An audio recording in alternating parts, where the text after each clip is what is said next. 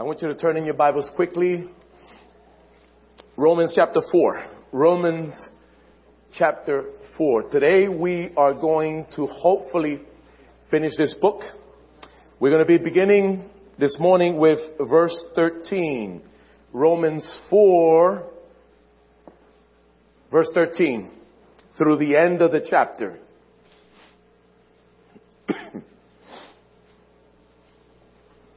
Say amen when you find it. That way I know. Okay, some of you still looking. Romans 4.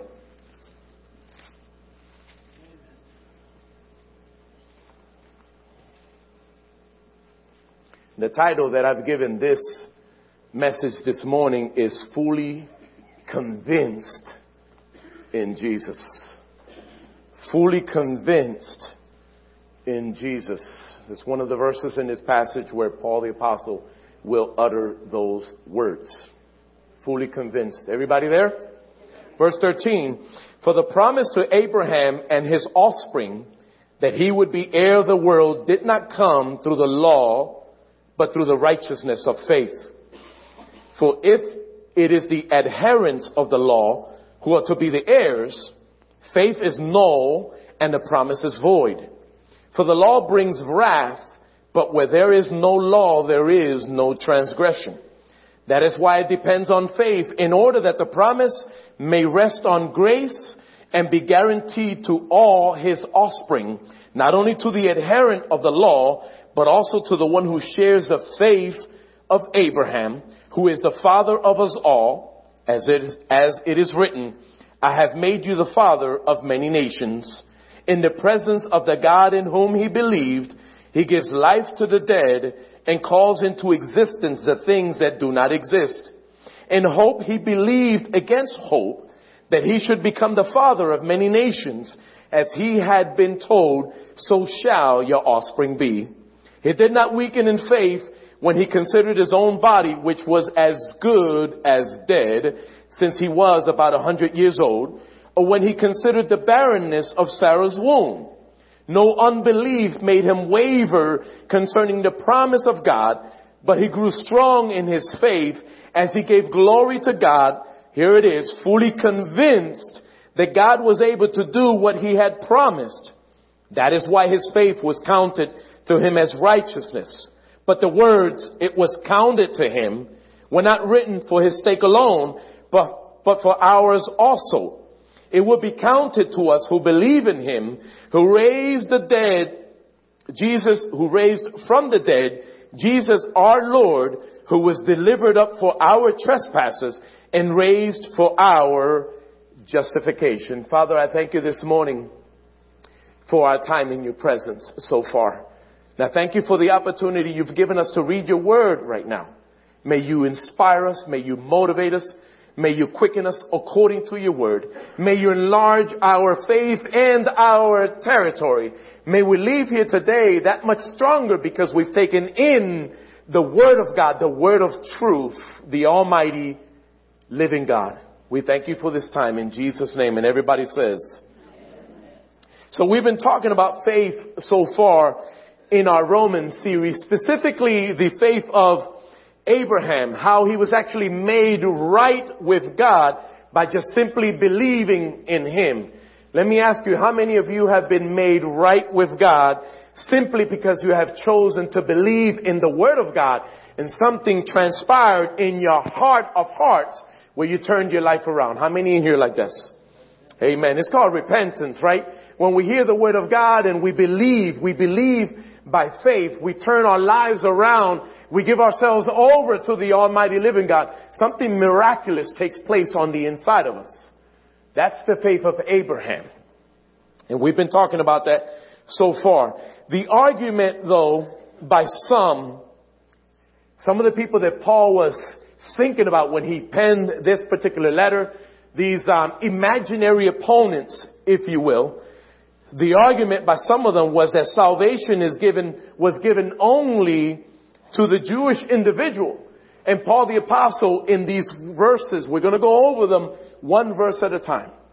But Paul the apostle essentially, he, he says, how can that be? Because Abraham was neither, neither, I don't know if you noticed it in the text, Paul the apostle says, Abraham wasn't even, he wasn't necessarily a Jew yet, and he wasn't even circumcised.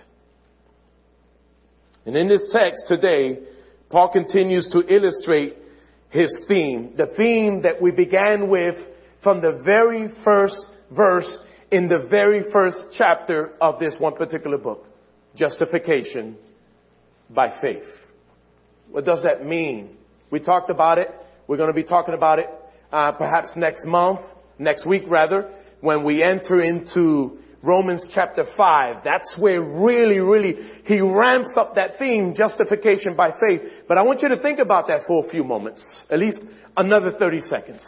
Think about the fact that in spite of your sin, in spite of your ignorance, your empty spots, if you will, the void that we possess in certain areas of our lives, we've been declared righteous because of what Jesus fulfilled at the cross. Amen. Declared righteous. We've been justified. We've been made clean. And in this passage, Paul the apostle goes on to cite a few more examples concerning Abraham's life. Look at verse 13 with me. It says, for the promise to Abraham and his offspring that he would be heir of the world did not come through the law, but through the righteousness of faith. I already stated that there were certain people Paul was contending with who actually believed that salvation was reserved for the Jewish people and the Jewish people alone. In fact, there were many, for many generations in the Old Testament, Jews actually believed that salvation was reserved for them and for them alone, and that the Gentiles were dogs and that the Gentiles were lost, not realizing that God loves us all. Amen. God loves everybody. And in this one particular verse, it, he, he goes on to talk about a number of extremely important things. In fact, this is extremely important because it ultimately establishes the fundamental truth of salvation. Paul begins to give us information concerning who and how we are saved. And here we have a promise made to Abraham and his descendants. But the Bible goes on to say in this verse that the promise wasn't just about land. It wasn't just about royal, the royal line of Jesus. It wasn't about those particular things that we, that we're probably going to get into in later chapters in this Bible. It was about land and it was about all those amazing promises. But it was about more than that. The promise was about an inheritance that would one day be realized or fulfilled at the cross. An experience that you and I are able to have here today and hopefully our children tomorrow. I'm talking about salvation in Jesus. Look at the verse again. Verse 13.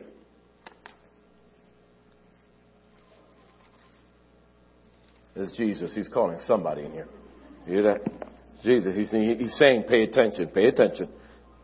For the promise to Abraham and his offspring that he should be heir of the world did not come through the law, but through the righteousness of faith. We're going to get into it in the successive verses. If it were by law, then the law would have canceled out the original promise, but that wasn't the case at all.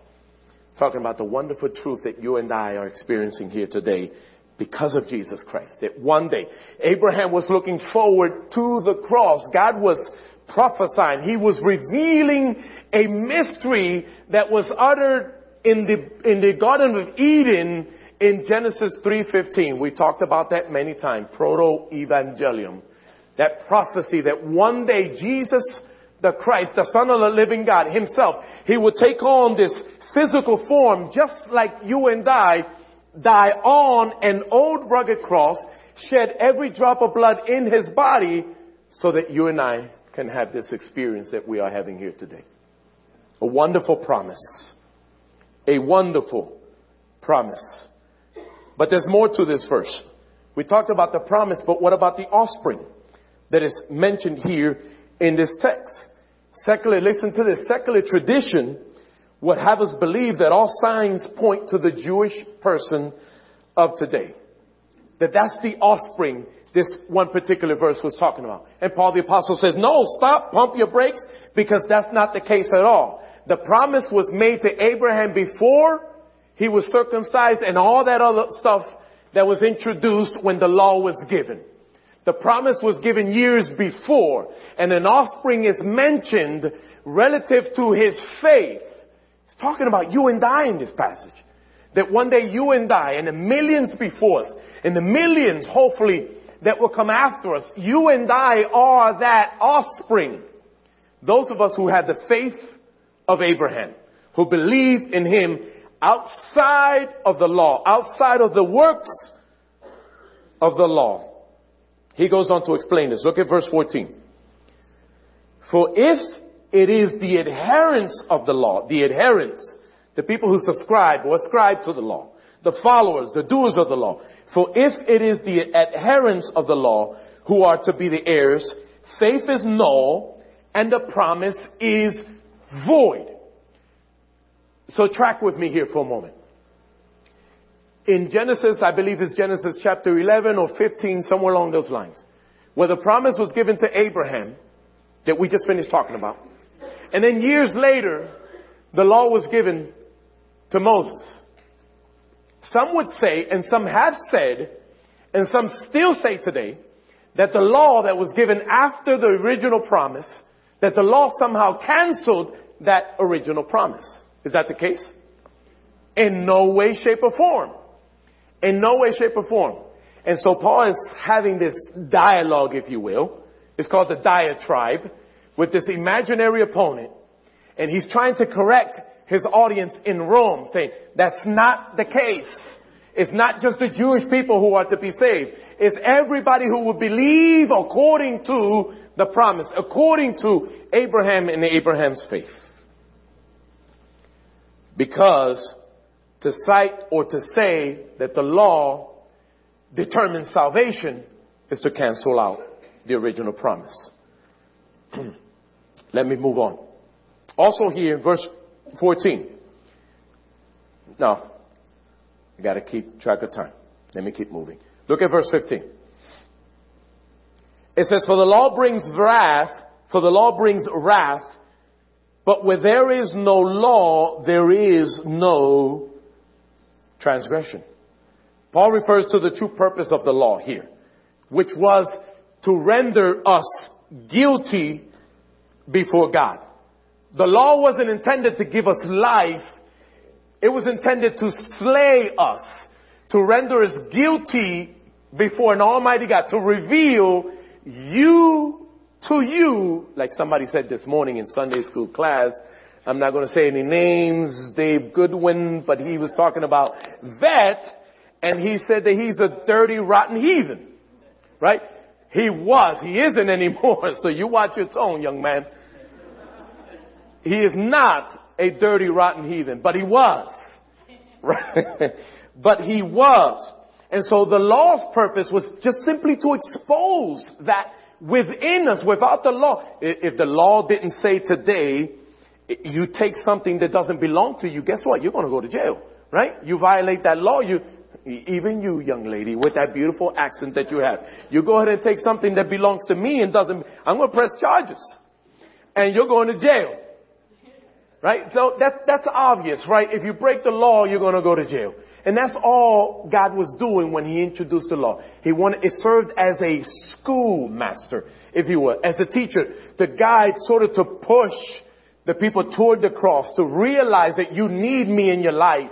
And without me, you are nothing. Without me, you're actually going to perish. But there's something more in this verse besides what I just said about the law. The verse actually says, where there is no law, there is no transgression. There have been a lot of people then, now, and in the future who actually believe that if you're a recipient, if you're, say, the Gentiles, let's just stay in the Word of God, that the Gentiles who were not given the law, that somehow, because they didn't have the law, they were sinless. And is that true? Is that the case? if you're somebody, if you're a society without a legal system that somehow you can't be held accountable to any moral law, any moral standard. No, that's not true at all. Just because the Gentiles in the Old Testament were outside the family of the Hebrew people and did not have the law, it did not mean they were sinless because there is a moral law and it's imprinted in all of our hearts and they were held accountable. But anyway, Paul the apostle goes on to clear some of that stuff up. but here I believe God purposely intended grace, ex- purposely extended grace to mankind before the law was given and it and established it as a perpetual standard by which man should be saved. So some theologians have said some other things about that clause. Where there is no law, there is no transgression. I believe Paul the apostle was introducing grace there. He was talking about that. And it's the reason why God selected Abraham many years before the, the, the giving of the law. When there was no law, he chose a man who was deep in sin because Abraham and his family, they were idolaters, idolaters. Read that in the book of Genesis. They had idols. Idols. They worshiped the enemy. They worshiped spirits. It's called witchcraft. And in that mess, he chose them nonetheless and found them guiltless because of faith. Let's move on. Look at verse 16. It says, that is why it depends on faith in order that the promise may rest on grace and be guaranteed to his offspring, not only to the adherent of the law, but also to the one who shares the faith of Abraham, who is the father of us all. In other words, the promise wasn't given, the promise was given before the law so that it could be based upon grace and be received by faith and faith alone. How many know that salvation has always been determined by the grace of God? According to this faith on the inside of us. To believe in the Word of God, to believe in God's report in spite of what the law had to say, is to be justified by the grace of God. And Paul, this is Paul's argument. You're going to see how it continues to um, unfold.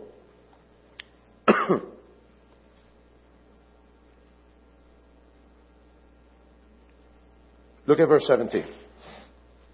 He says, As it is written, I have made you the father of many nations in the presence of God in whom he believed, who gives life to the dead and calls into existence the things that do not exist. And this verse right here, what it's doing is actually supporting the previous verse that we just finished reading. it's, it's about the widespread casting of the net of grace. It wasn't just for Jewish people. If that were the case, then God would have instituted the promise when He gave the law, but that wasn't the case. He calls Abraham out of his sin, away from his family. He gives him a promise. Abraham receives it by faith, and then He makes concession, God does.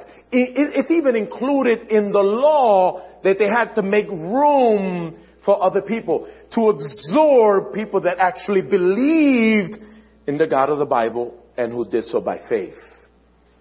Speaks of Abraham's faith in the promise, or rather, in the presence. I need, I really need glasses. And more than just these things. Can't even see my own type. It speaks of Abraham's faith in the presence of an awesome God. Verse 17 says, God who gives life to the dead and calls into existence the things which do not exist. And this is Genesis chapter 1 essentially. When God, when God created all things and in Abraham, he's now, Abraham is now somehow essentially being called into action to believe in the Almighty God. Just think of that. The Almighty God who created all things, who created you and I, who lives and exists. We know that He does. Whether we believe it or not, whether society believes in the God of the Bible or not, He lives, He reigns, and He extends Himself to all of mankind. Not just some, not just to a certain class, which is Paul's argument here. He's not just in Israel. In fact, Israel is more atheistic than the rest of the world today. Did you know that? In so many ways.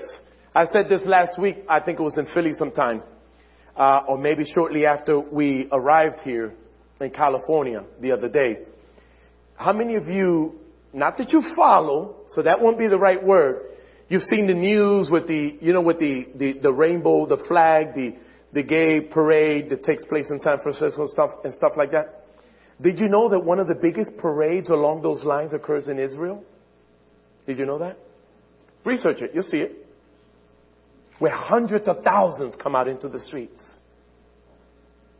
They do not necessarily believe.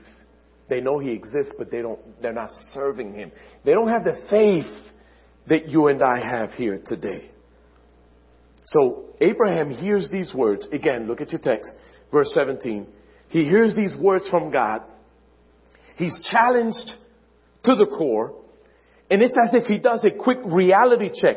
He says, I'm old, my wife is old, and my wife is barren, yet I believe my Heavenly Father's every single word. He believes in spite of his circumstance. Remember, he, he, the, the text talks about the fact that he was a hundred years old and his wife, in fact, was barren. Listen, listen to, look at 18 through 20 and listen to this declaration in these few verses. It says, in hope, he believed against hope that he should become the father of many nations, not just one nation, but many nations, as he had been told, so shall your offspring be. He did not weaken in faith when he considered his own body, which was as good as dead, since he was about a hundred years old, or when he considered the barrenness of Sarah's womb, no unbelief made him waver concerning the promise of God, but he grew strong in his faith as he gave glory to God. Again, Abraham's essentially saying, I'm old. My wife is old. I can barely move around, much less entertain the idea of jumping in the sack with that woman. Yet I believe in the one who has given me instruction, with whom nothing is impossible. Can you imagine that scenario? He's listening to God who's calling him. Now I want you to think about this in your own personal context while you listen to these words. God calls him. He considers himself quickly. Can this actually really be possible? I'm an old man. My wife is old and she's barren. Look, she's barely alive. Can you imagine? Have you, have you given this passage some thought or when you read it in Genesis? What God must have done in their physical bodies to make the promise come true, a reality? Can you imagine? He's like, he's like this and then, what? He's like, I got this, honey, let's go. Let's go. And can you imagine she's like, she's probably like this. She's probably like this. She, she straightens out. In, in fact, she takes the initiative. Honey, I'll be waiting for you. And they run in the room, right? And God miraculously, I mean, that's just using my imagination, but think of it. Think of the strength, the regeneration in their physical body just to bring this to pass. He believed by faith, and it's the reason why you and I are sitting in this room here today. Abraham was a type, he was a shadow of things to come in Christ Jesus. Adam was the unfaithful one. God begins a wonderful transition when he selects Abraham. Faithfulness. A type of Christ, a type of the one who was to come to point the nation of Israel to the cross and the finished work in Christ Jesus, which is the reason why you and I are able to sit in this room.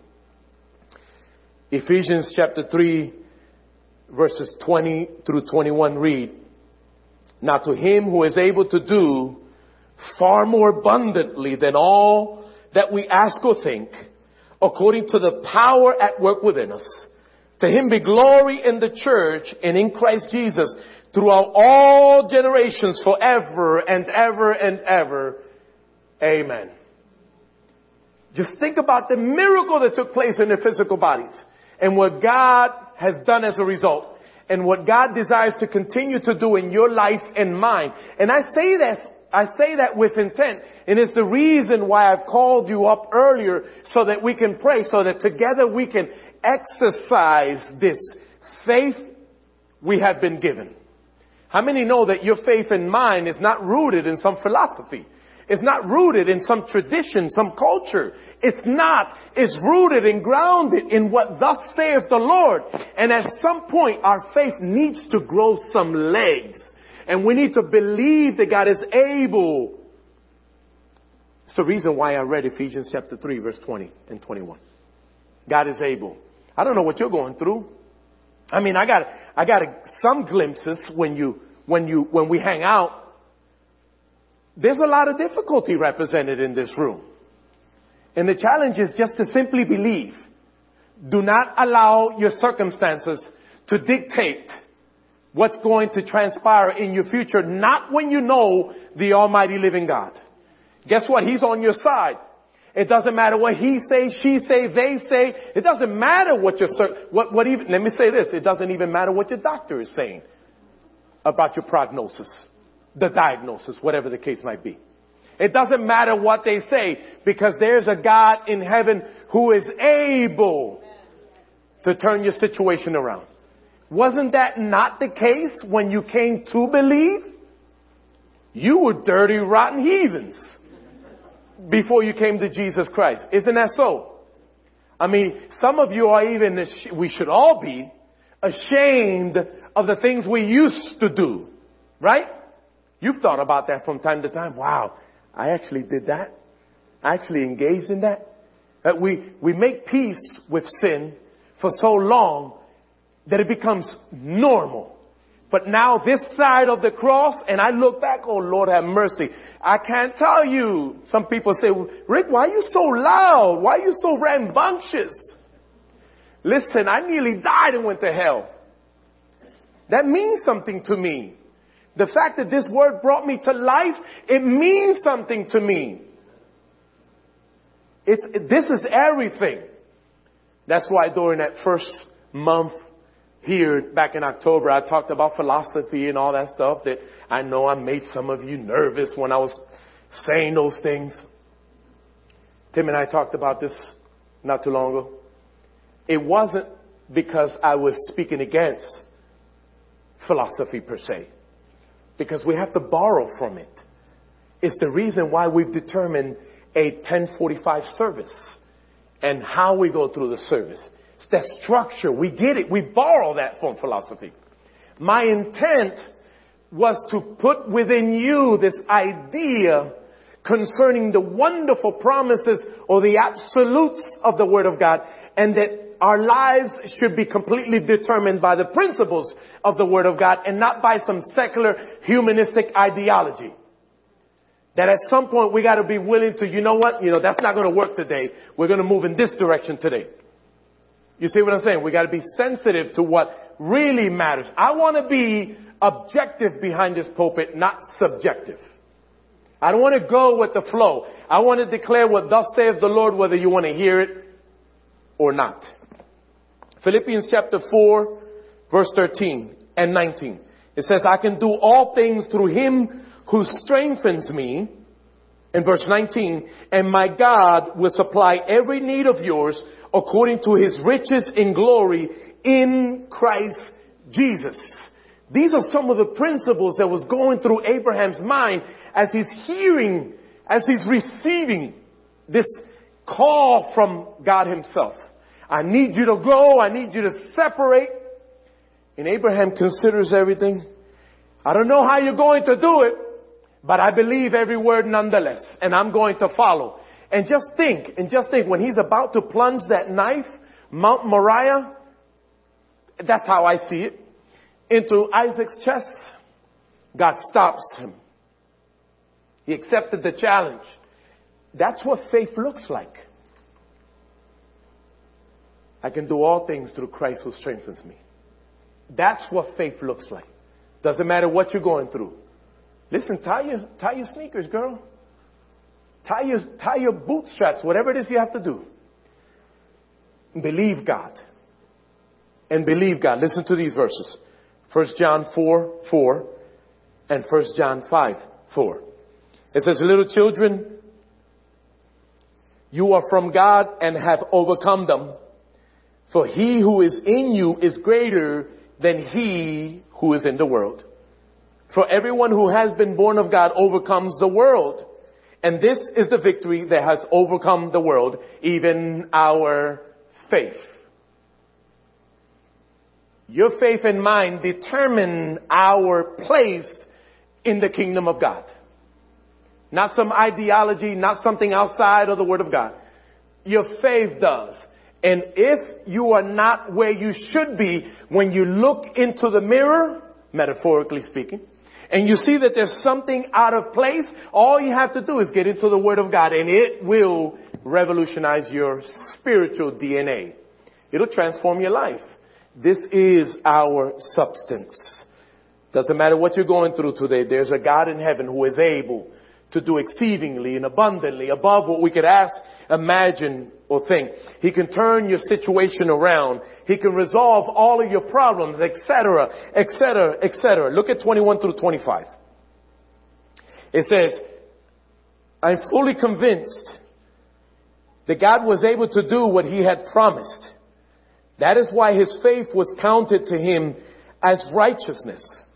But the words, it was counted to him, were not written for his sake alone, but for ours also. There you go, right there.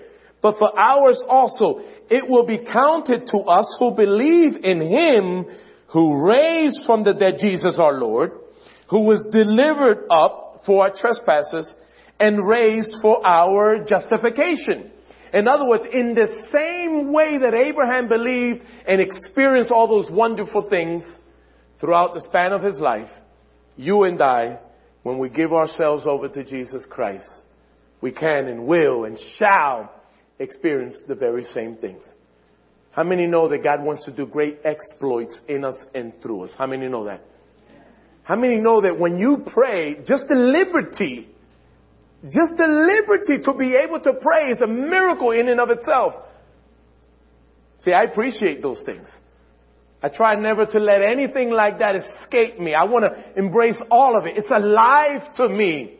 It's substance from God to me. And I make, and I, and I just enjoy it and I appreciate it. The, the liberty to be able to pray and to actually be heard by God himself. He's on my side. He's on your side. I think that's good news. that should pep some of you up. That should wake you up here this morning. That's good news. We serve a risen Savior.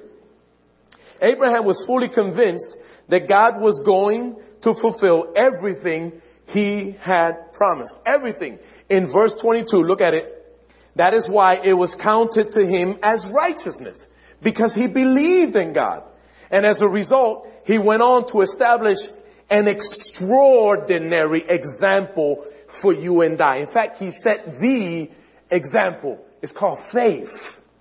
We are to believe the way he did. Not to believe according to some legal system. Not to believe according to some legal standard, some religion, some custom, some tradition. None of it matters. And all of it should pale in comparison concerning to the substance of God's voice in our lives when he speaks to us. That's what matters. Look at 23 and 24. Paul states, it didn't only apply to him, it was for all of us. It's right there.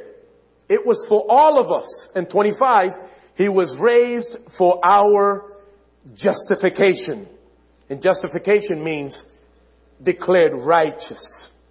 It means that we are free indeed. Look at, I'm gonna close with this verse. Can I, can I get the worship team to come? If the worship team is still here.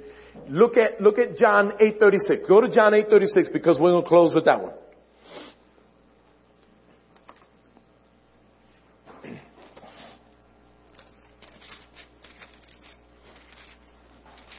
John 8 36.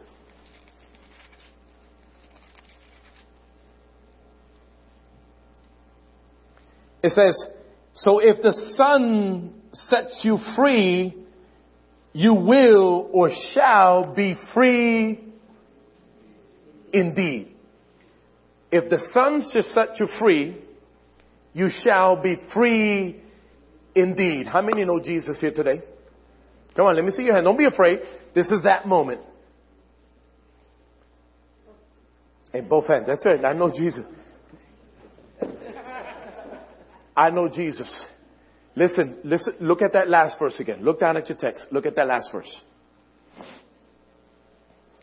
It says he was raised for our justification. That means you're free, baby. That means I got one witness, just one, just one. That means we're free in Christ. There's no law binding us to death. It doesn't mean we are sinless, as some would suppose. Because I don't know about you, but I bend these knees every single day because I got some issues. My issues have issues. Right? We all do. Some of you more than me. Don't be looking at me like that. Some of you more than me. Right? But thank you, Jesus, for making us free today. Oh, they're still getting ready. Adam's faith, Adam's unfaithfulness brought us death. And Abraham's faithfulness brought us a shadow of wonderful things to come in Christ Jesus. Pray with me. Bow your heads with me. Father, thank you this morning for your word. Thank you this morning for worship. Thank you this morning for prayer that we were able to bring so many forward to just simply believe in you by faith. Just put the burden on you because that's what you say in your word anyway, casting all our cares upon him for he cares for us. We've done that. We are doing that, Father, and we're going to continue to do so here in this church, in this building, under this roof. We're going to believe in you, Father God, because that's what you ask of us. Thank you so much for saving our souls. Thank you so much for this wonderful justification. How you've redeemed us. How you've freed us from the yoke of bondage. How you've set us free in so many different ways. We thank you, we praise you, we magnify you. And God's people say, Amen. Stand with me, let us worship together this one song.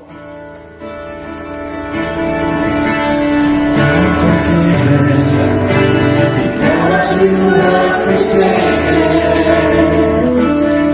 I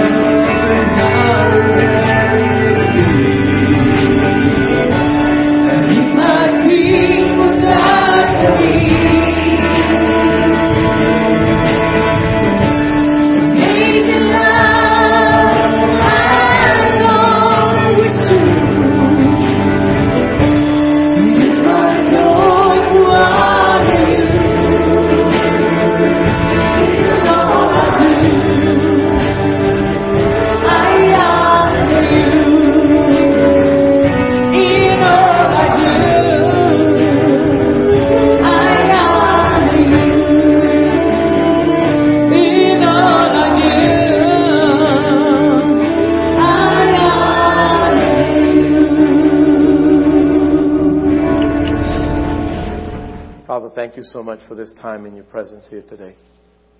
Pray that you minister to you, to your people here today, continually. I pray that you help us, those of us who know you personally, to take ownership of this wonderful thing called faith and what you actually want to fulfill in our lives through our faith. Not our reasoning, not our intellect, not our finances, not our philosophy or our traditions. You want to transform our lives and the people around us, and you want to do it through our faith. Help us to yield ourselves to you in that way, Father, this week, and to be encouraged no matter what we're going through as individuals or as a church family. Help us to know always this week, Lord God, that you will never leave us, you will not forsake us, that you're with us in front of us, behind us, and all around us, encouraging us to follow Abraham's example. We thank you so much for that. And Father, if there's anybody here today who doesn't know you personally, may you continue to prick that person's heart, Lord God, so that he or she or they may understand here today that Jesus Christ is the answer and there's and, there, and that there is an open door there's an open gate for salvation here today if there's anybody here today who doesn't know Jesus Christ personally this is an opportunity for you there may be one there may be more than one this is an opportunity. It doesn't matter where you've been, what you've done. It doesn't matter what you're involved in today either. If you can bring yourself to believe in Jesus by faith and give your life over to Him, you shall be saved. You make that declaration. But you gotta believe by faith. That means you have to turn your life, you have to be willing to turn your life around. Not become perfect, not to overcome your current weaknesses. That's going to take some time. The rest of your life even. I'm talking about turning your heart around and saying, I believe. I'm broken and undone. I'm unworthy, but I believe. And today, if there's somebody here today, you can be saved by just simply cr- crying out to Jesus. Would there be one?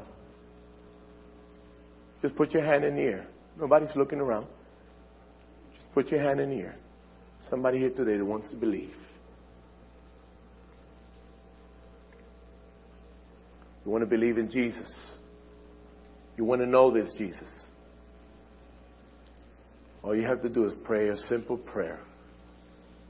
Dear Jesus, I know you died for me, and I believe that today. I also know that I'm a sinner and that I need you in my life. I am willing, Jesus. Today I give you my heart. Today I give you my life. I confess you today as Lord and Savior. Please forgive all my sin and fill me with your Holy Spirit. And give me the strength that I need to be a disciple, to be a follower of you for the rest of my life. Father, again, thank you so much for our time in your presence. I pray that you've reached somebody's heart here today. We magnify you. Be with us throughout the rest of this day and this week until we come in here again to worship you intentionally, in spirit and in truth. We praise you in these things we pray in Jesus' name. And God's people say, Amen. Amen. God bless you guys. Amen.